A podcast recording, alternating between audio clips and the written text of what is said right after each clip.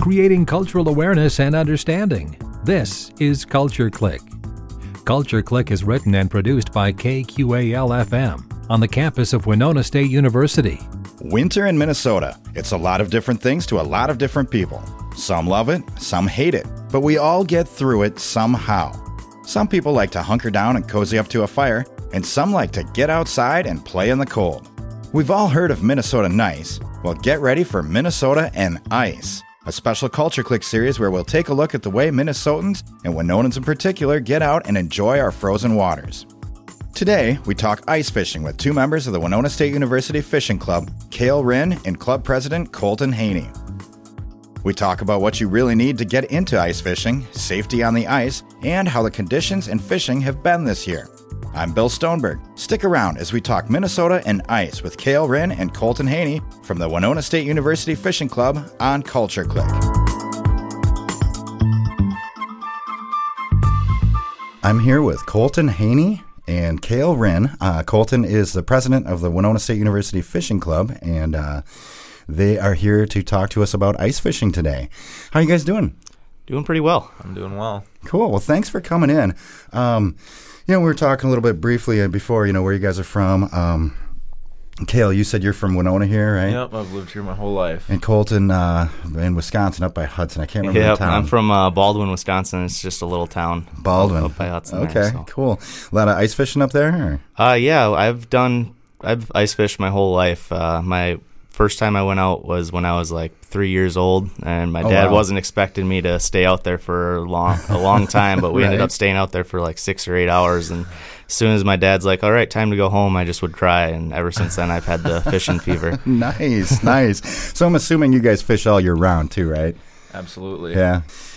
So how long have you guys been part of the Winona State University Fishing Club?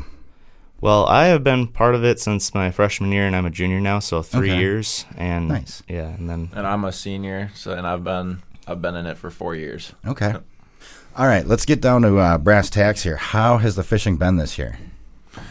I have been out since before Thanksgiving. Oh, really? We had a really early freeze-up. I basically jumped out of the boat November 26th, and I was on ice just a few days after that. Oh, wow. The early season was pure madness. Every time I was out, the fishing was really, really good. Nice. Panfish, crappie, bluegill, perch, really good year. The river's been showing what it's really made of. Cool. After Christmas, we got the cold snap, and you see the numbers of people really drop off. Yeah. But at the same time, the fishing's really slowed down. Fish... Okay. They're similar to us in the winter. When it's that cold, you don't want to be outside moving around. Right. Neither do the fish. Okay. So it's been pretty slow. I expect it with this warm-up to get really good here coming up. Yep. Okay. So it's not just that it's cold and people don't want to be out there, but the fishing dropped off too. It did, yep. Okay.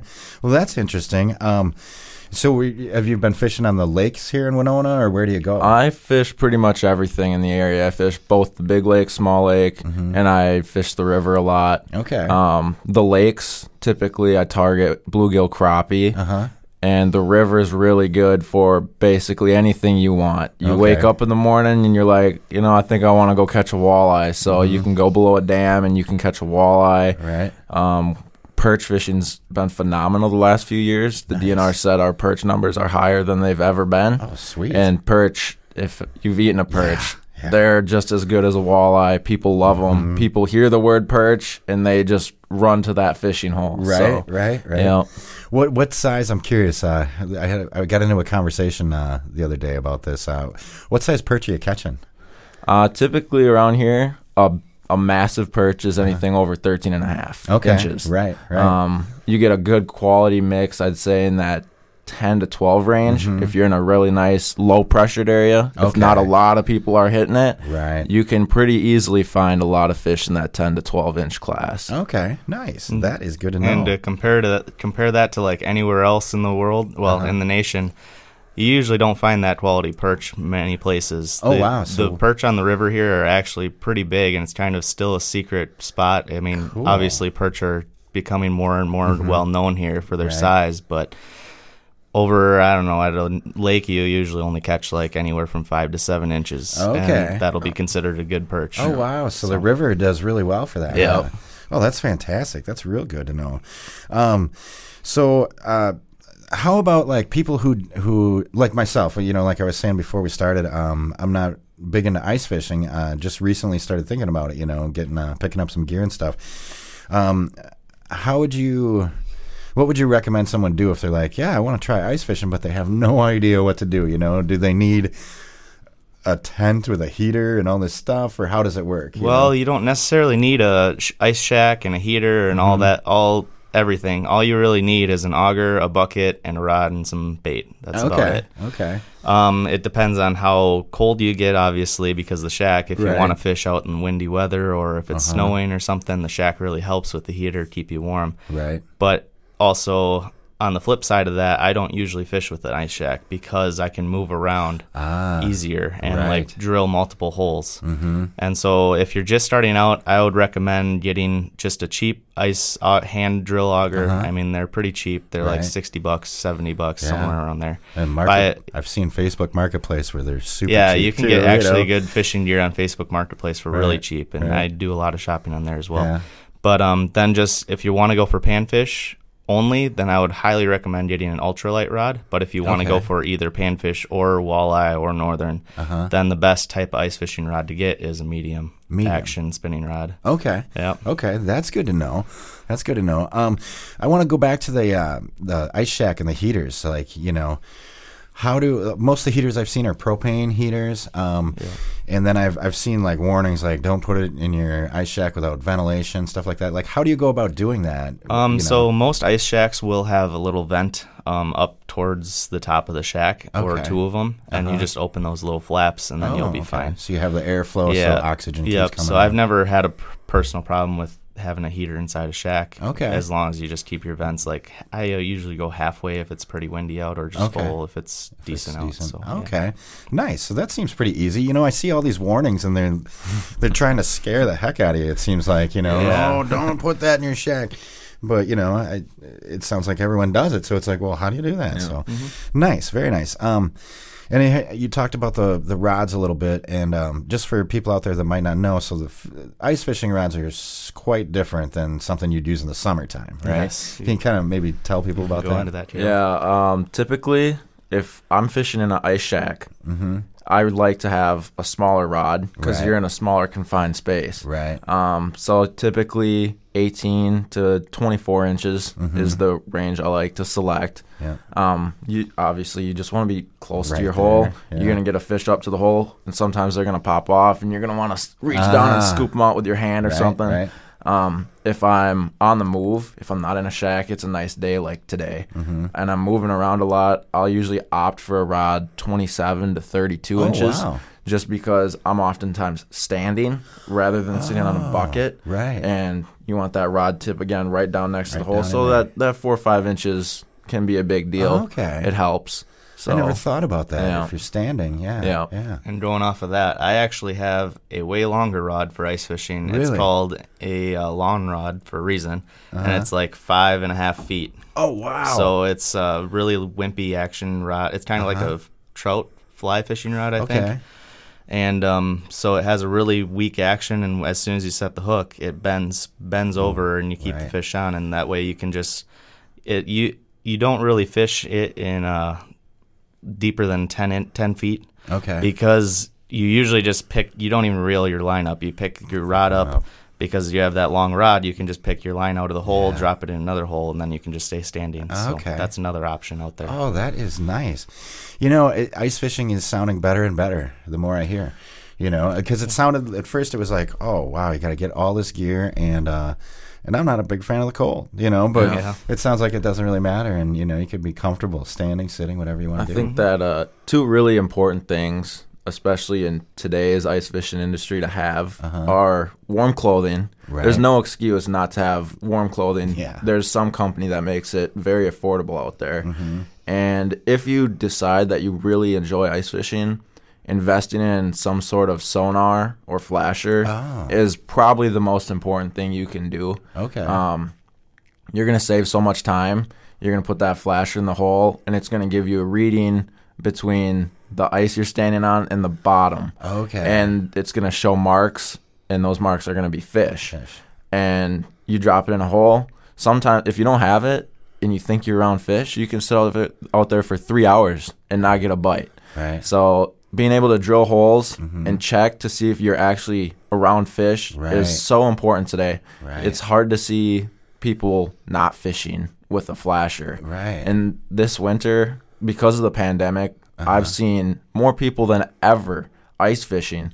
So our fish are getting more pressured than ever. Mm-hmm. You're taking more fish out of our waters, which I am totally for. You know, I'm glad to see and teach people how to ice fish. Mm-hmm. But you also see a lot of people struggling because these fish, after seeing a bait for the last 3 months, they don't want to bite. Right. You got to find some fish that are fresh, haven't seen as much, and those flashers, sonars are really going to help you. Okay. Yeah. Oh, that's good information to know for sure. So you're talking about the and that'll tell you what depth of fish are at there too. Then you know if you're in deeper water, so you're not just sitting above them. They do have cameras as well, with a cord. Okay. I don't like those personally because, like he said, I like moving around, and I don't want to have to drop 20 feet of cord down a hole to see if I'm around fish. Yeah. If you're going to sit in a spot all day, it's nice to drill a hole and then drill one 2 feet next to you and then drop that camera down and get your bait on the screen. Right on there. And then you notice how these fish are reacting to your bait. Yeah. If they'll come up, look at it, swim away, you might want to change your color. You might want to change the action of your bait. You just react. You adapt with the fish, and that's kind of the nice thing about having a camera. But you just can't remain as mobile. Okay. So right. Interesting. How much do they run? I actually have an Aqua-Vu. See, sorry, I have the opposite opinion to Kale. I think the cameras actually really help. Okay. I've used one for 5 years now, except you can only really use it in clear water. So out here on the Mississippi, it's not much of a help because the water's so dirty. Yep. But out on like Lake Winona or Lake Lacane, they'll be helpful there. And so I usually drill a hole, drop my camera down. If I don't see a fish or a couple of fish, then I won't fish that hole. And then I'll go drill another hole 20 feet, 30 feet away, drop another one, drop the camera again, keep looking for structure or fish. And then, so on the Vexilar or like the flasher, it's nice to move faster, but it's harder to tell what kind of structure you're fishing. So like if you're fishing a rock or a tree or anything, you might be fishing weed, but it just looks like you have fish down there. Whereas the camera, you can actually see if those are fish. Yeah. Right. So that's the part that I like about it better. Okay. Usually an Aqua-Vu, which is the brand I have, will run anywhere from $150 to $700 depending on the size and what one you get. So you can get into it for a decent price. Yeah. It's not. I have the $151 and it works just fine for me. So yeah. Cool. The flasher versions, which I have, are just like the readings of the dots on the chart. Yep, okay. Yep. Those usually run anywhere. You can get them end of the season around 210, 220, older models. Nice. Any fishing technology has exploded in recent years, open water and ice fishing. So if you really got the money, they come out with ones where they have a big screened camera and the flasher, you know, and those are the bundles that are going to cost $1,200, $1,400. Right. But I wouldn't obviously recommend that to somebody just getting into it. Right. But there's options. Yeah. Well, cool. Room to grow, right? You know, more toys. Plenty of room to grow. More toys to look for. You know, how about the ice itself? Like, how much ice do you need to get out there on it? Well, Kale's very adventurous, so I'll let him start. Okay. I wouldn't recommend to anybody to go out on anything less than 3 inches. Okay. 3 to 4 inches is absolutely safe, walkable ice. Okay. Early in the year, it's vital that you have a pair of ice picks. You can build those. I've built them. Okay. It's just a wooden handle, and I drive a screw through them. Oh, tie them on a rope. Yeah. And I hate to admit it, but I've had to use them once. Oh, yeah. Okay, but I wouldn't, like I said, recommend anything less than 3 inches. Right. If I'm fishing really shallow water, if I know I'm in 2 feet of water, I'll go out on like 2 inches of ice. Right. Because I know I'm going to break through. If I break through, I'm only going to go to my waist. you can typically travel four-wheeler, snowmobile on 6 or so inches of ice. Okay. And you're going to see, you know, your pickup trucks, cars, vehicles out on the big lake, small lake, when there's, you know, 14-plus inches of ice. Oh, okay. Yep. Nice. Wow. Wow. That's where the gas-powered auger comes in? Is that right? Gas or electric. Or electric, yeah. Okay. People are getting away from gas because there's a lot of issues with them. When it's cold, they get bucky. Yeah. You get fuel or any sort of liquid on your fingers, and the fish are so picky in the winter with those small baits. If you get that on there, you're not going to get sniffed. You're done. So electric is really taking over the game. Okay. Yeah, a big part of the electric augers is that you don't have to start it up like a gas-powered auger where you have to crank the string. Right, yeah. That takes a lot of work, and sometimes in the cold you can't get it to start, whereas electric you have your drill with the I use a K-drill. That's just a drill attachment auger. Right. And so you just pop your battery into your drill and then just drill. And it's pretty easy, and it's a lot quieter too. Tell me about the weight difference too. Oh, the weight difference is huge. Yeah, so the K-drill is a fully composite drill, like auger, and with just a little bit of steel blades on the bottom. Wow. Oh, and so whole thing is super light. Whole thing is completely composite, and it's very durable. I haven't had one snap or anything, and K-Drill offers free sharpening for their blades too, so I usually try to send mine in every year. Oh, cool. And then it's nice and sharp, and the only problem is that you need to spend the money on a decent drill. I mean, and it has to be a brushless drill. If you have brushes in your drill, it will burn them. And I've burnt out. Before I figured that out, I have burned out a couple of drills, which is that's expensive. But usually I can go through. I have a Ryobi, so it's not the best drill, but it works just fine, and it's the bigger version and the brushless. Right. And I usually use a couple 5-amp lithium batteries, and they last pretty much the whole day for me. Oh, cool. So, nice. Yeah. Nice. Gas augers, they weigh minimum 37, 38 pounds, and they can get as gawky and heavy as 50. Oh, geez. So trying to pull that through the snow, through terrain, it's very difficult. Yeah, and especially if you're pulling one of those clamshell sleds behind you or whatever, too. You talked about a little bit about the bait. Can you tell people because the bait's quite different for ice fishing, right? Yeah. I don't know. I'm kind of split for ice fishing. For open water, I'm a straight plastics guy. Oh, yeah? Completely 100% because I'm a tournament angler. We fish around the country for that. Right. But for ice fishing, I'm kind of 50-50 split. So sometimes you'll like just a little – I use anywhere from a 3-millimeter tungsten jig up to a little – an 1/8 ounce is probably as big as I go for panfish. Right. And I prefer tungsten because the jig will always be smaller than lead.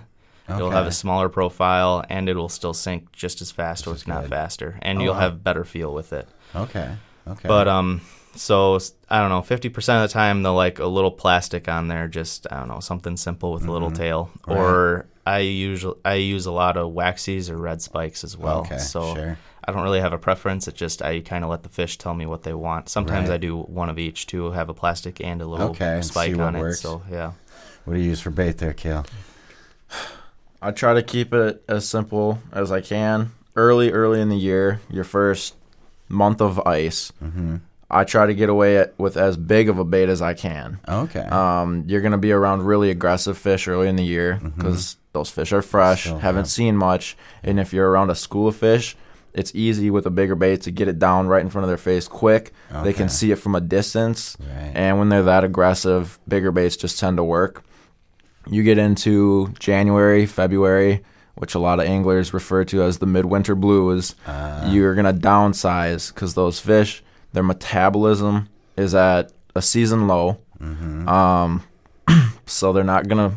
They're not looking for the biggest meal. They're just kind of putzing along. Yeah. So typically the smallest flies, the smallest tungsten jigs you can get away with.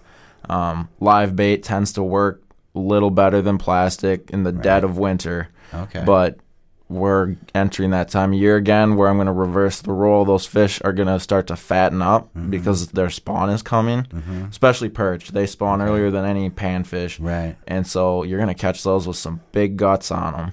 So I like to use, again, really big baits, fire those fish up. They're more aggressive. They want a big meal because they're getting ready for that spawning season. So right, and that happens around April for perch. March? It can start as early as the end of March. Okay, it happens pretty quick. So basically as soon as the first ice opens up, that's when they spawn. Mm-hmm. Okay, nice. How about you guys mentioned that you fish a lot of tournaments and stuff too. Have you guys been doing that this winter? Do you have tournaments going? Or? Well, we are going down to Alabama on Smith Lake coming up in April. Okay, cool. But we usually do a lot more, but due to COVID reasons, we've had a travel ban on our school and can't go to these tournaments. Right. And they've been canceled and stuff. So it's usually we go to about 2 to 3 of them, anywhere between Missouri, Kentucky, Alabama. We actually, me and my partner Chase Pomeroy, we made the FLW National College Championship last February. Oh, cool! And we got to go down in February and fish the Harris chain down in Florida. Oh, we ended up so that was we had 1 day of practice only, and then it was a two or a 3 day tournament depending on if you made the cut. We only fished 2 days because we didn't make the top 10 cut to fish the third day, but we still took I believe 56th out of like 160 teams. So nice. For our first time fishing in Florida, it was pretty fun. But that's a big part of what our club does is go around and fish new water, fish these tournaments against these big schools, because down south fishing is a huge sport. There's actually if you look at Bethel University, they are a 36-man fully scholarshiped team. Wow. So I personally did get offered a scholarship to there, but I declined it because I didn't like any of their majors there. It's I don't know. I really like math, so I didn't. And the only math-related thing I could have done there was math teaching, I think. So down south, fishing teams are huge, and they're very competitive. And so we, up here in the north, we have little teams, but we still compete against those big guys down there, and it's fun. We learn a lot. Nice. What kind of fish are you catching down in Florida? So we're strictly bass. Okay. So we do bass tournaments all around. Okay. So either largemouth or smallmouth up here, and then down there it was basically all largemouth. There are a few spotted bass on the lake too, but we could have caught those. But usually the big three are largemouth, smallmouth, and spotted bass. Okay. So those are the ones you can weigh in. So I know this is a little off topic from ice fishing, but how is the bass fishing down there compared to up here? Like, compare the two for me. Everything happens a lot earlier. Okay. That's about it. Obviously the baits are going to be a little different. The bass down there, since they grow all year round, their mouths are going to be bigger than the mouths up here for largemouth. So you use bigger baits, obviously. I mean, everyone knows when you go to Florida or Texas, you throw a big 10, 12-inch worm. Okay. And so the baits are going to be bigger. The shad are going to be bigger. Pretty much everything's bigger down there. But we have a lot of 3-pounders here that we would consider that a good tournament fish. So for a tournament, we usually want to catch 5 3-pounder or 4 3-pounders plus a kicker, which is like a 4 or 5. Okay. Now down there, they want to catch 4 4 or 5-pounders and have a kicker of a 7 or 8-pounder. The size is just bigger, but it's kind of the same tactics you use. Okay. So. I was just curious, Where do you guys get the boats? Do you provide your own boats, or how does that work? We have members who own their own boats, whether it be a parent's boat or we outright own our own boat. Right. We don't have the funding for this club to have a school boat and send teams. There are some pretty sick college teams that have some really nice wrapped, decked out boats that'll own 3 or 4 of the newest bass boats. Oh, jeez. But I don't think that gives them any more of an advantage. No. Yeah. But it'd be nice, wouldn't it? Oh, yeah. Yeah. For sure. Our tournament formats, just for some clarification, they're our 5 biggest bass in every tournament. So you're fishing for basically 5 bites. You want your 5 most quality fish in the live well for the weigh-in, best weight. Okay. Usually last 8 hours as well. Okay. So 8-hour tournaments. Cool. Yep. Very cool. I'd like to go back a little bit. You talked about the what do you call it? Like ice picks, you know, for safety. Well, what else? What other kind of things should people worry about, or not worry, but think about when they're going out on the ice as far as safety goes? Judging the conditions, being aware of your surroundings and the weather. Right. Weather plays a big factor. Right now, we have 40, 45-degree days. Uh-huh. So if you're fishing a body of water that has current, there's current flowing below you, that ice can be eaten away in a matter of hours. Oh, wow. People can become stranded pretty quickly if you're not really careful. Lakes, I don't worry about that as much. It takes a lot longer for that ice to deteriorate. But when you have a little bit of current eating the bottom and the sun eating the top, it can go in a hurry. Okay. So that, and just watching, slushy water on top is always something to take a little caution to. Okay. You get early in the year, if you have snow over the ice, you have to be very careful. That's where I personally made my mistake. Okay. Walking out on an area, part of it's freshly frozen, fresh glazed ice, which that's really good. That's what you want. Okay. I was checking that appeared to be safe. There was some snow that had been blown over portions of the ice, and that snow is going to insulate the ice. It's going to warm it. Oh. And that's where I made my mistake. I had just dumbly assumed that everything I was walking on was the same. Right. I got over this snow patch. I felt it sink a little bit, and I took another step, and I plummeted through. Wow. So, but I was with somebody else with a rope, and I had my ice picks to help me. Right. I talked earlier about some clothing. There's so many clothing options out there. The day after I fell through, I went out and invested in a float suit. Oh, they have your bibs and your jacket with foam padding now. Nice. So that's, if you were to fall through, that's another life-saving piece of clothing that you can invest in. Yeah. It's going to help you stay afloat, head above the water until hopefully somebody can help you. Right. Again, hopefully nobody's ever in that situation. Yeah. But I also do have that because I'm out there so much. So, and we don't need to get way into it, but, I mean, there are things to consider and techniques to get yourself back up on the ice too, right, if you fall in, always kicking your feet. You don't want your head to go under. Right. If your head goes under with all the clothing that you're wearing, you're oftentimes wearing pack boots. Yeah. You're probably not coming out. Yeah. I mean, and the chances of you being able to touch the bottom, like, you don't know the depth of the water sometimes that you're walking over. I knew that if my head went under, I probably wouldn't be sitting here today. Right. Which is very scary, but I felt my bibs getting heavy. My boots were filling up. Yeah. And you just kind of sink like a rock at that point. Yeah. So if you find yourself in that position, getting your hands out as quickly as you can. I was able to catch myself. Okay, nice. And I mean, that's just split-second reaction that I'm, very lucky. Right. But yeah, then getting those picks and continuing to just pull and pull. Yep. Cool. How about I'm always worried about slipping and falling. What about cleats or stuff like that? That's a very important one, I feel like. I've slipped and fell. I've had shoulder surgery and knee surgery from sports, not fishing. But, I mean, I still don't want to have surgery from fishing. Right. So there's a lot of different brands and types of cleats out there. If you just go to Fleet Farm, they have a whole wall of them usually. Okay. Right.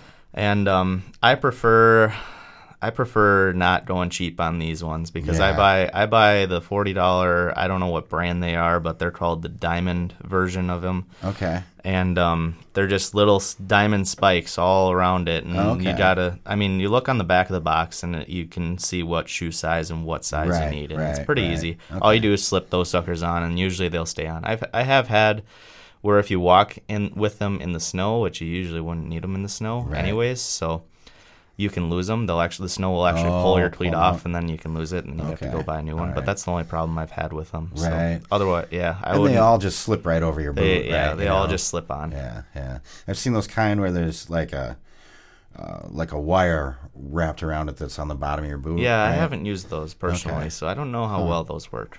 Interesting. But all right, well, just something to think about because I've got some old injuries too, and I just don't want to fall on the ice. But do you guys have like fundraisers or anything like that? What else do you guys do with the club? Well, we usually try to have at least one ice fishing tournament fundraiser and an open water tournament fundraiser a year. Cool. So you guys host a tournament? So we usually host those, yes. Okay. But due to the COVID restrictions, we can't this year because we don't want to get the public sick or anything. Right, right. So we would those normally be open to the public, or is it just universities? Yep, it's open to the public. We also have our own personal clubs tournaments that we fish. Okay. But those are closed to the public. Right. But we usually try to do a fundraiser for that. Cool. And then we also there's a what is it called? Go Warriors for what do we do for the football games? I don't know. I forgot what they called. I forgot what they called. Winona State hosts something. I forgot what it's called. Is that game day experience? Oh, game day experience. That's what it is. Yeah. So they host the game day experience, and they allow clubs to go and like kind of gain publicity. Oh, nice. And we host a booth there. Last year we hosted a booth every single day or every single time there, and then they also enter us into like a drawing for some money too. Okay, but you can do a fundraiser through that too, and we usually sell like candy or something. All right. But also we will go set up a booth at like the big tournaments, like MLF is a pro circuit series right now that is Major League Fishing.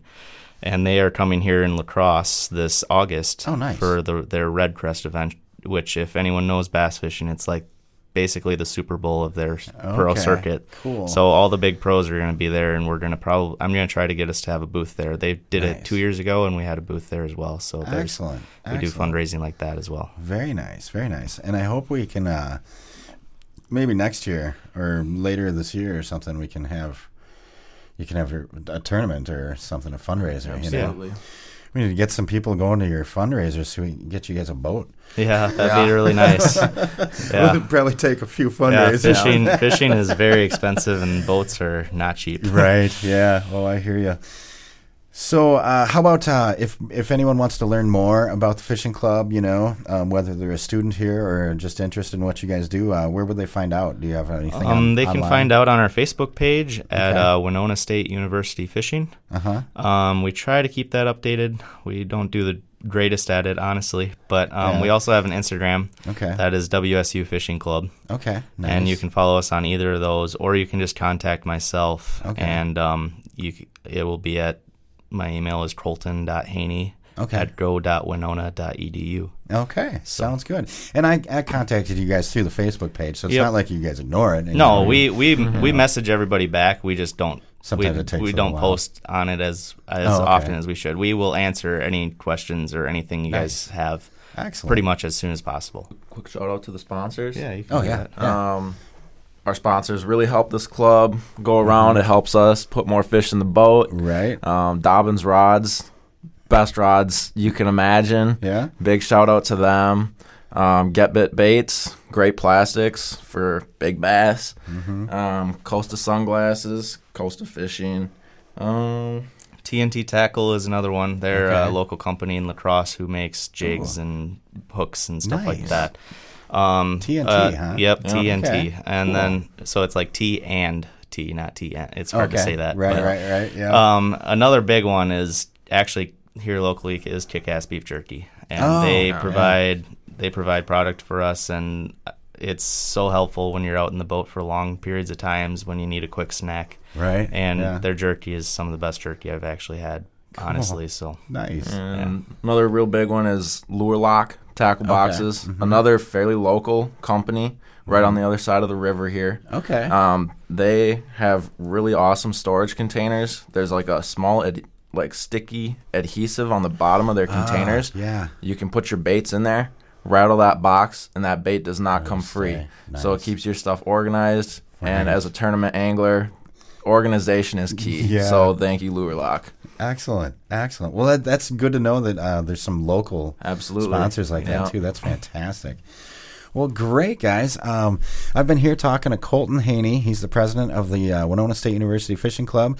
And also with us is Kale Wren, very knowledgeable student here that grew up right here in the area. You guys, thank you so much for coming in today. This was great. Yeah, thanks for having us. It was really fun. Yeah. So Like I said earlier, I am not big into ice fishing, or wasn't, but I'm recently started to pick up some gear, and yeah, I'm going to venture out there and see what I can do. So sweet. Thanks a lot for all the info, guys. No problem. Thanks again to Colton Haney and Kale Wren from the Winona State University Fishing Club. To find out more about the club, or just to learn more about ice fishing or fishing in general, contact the Winona State University Fishing Club on Facebook. To keep up on all things Winona and the surrounding area, tune in to Culture Click Thursdays at 12:30 right here on 89.5 KQAL. I'm Bill Stoneberg, and we've been talking Minnesota and ice fishing today on Culture Click. Creating cultural awareness and understanding. You've been listening to Culture Click. Support for Culture Click is made possible by the Minnesota Arts and Cultural Heritage Fund. Culture Click is produced by KQAL-FM on the campus of Winona State University. For more information, look us up on the web at kqal.org. And thanks for listening to Culture Click.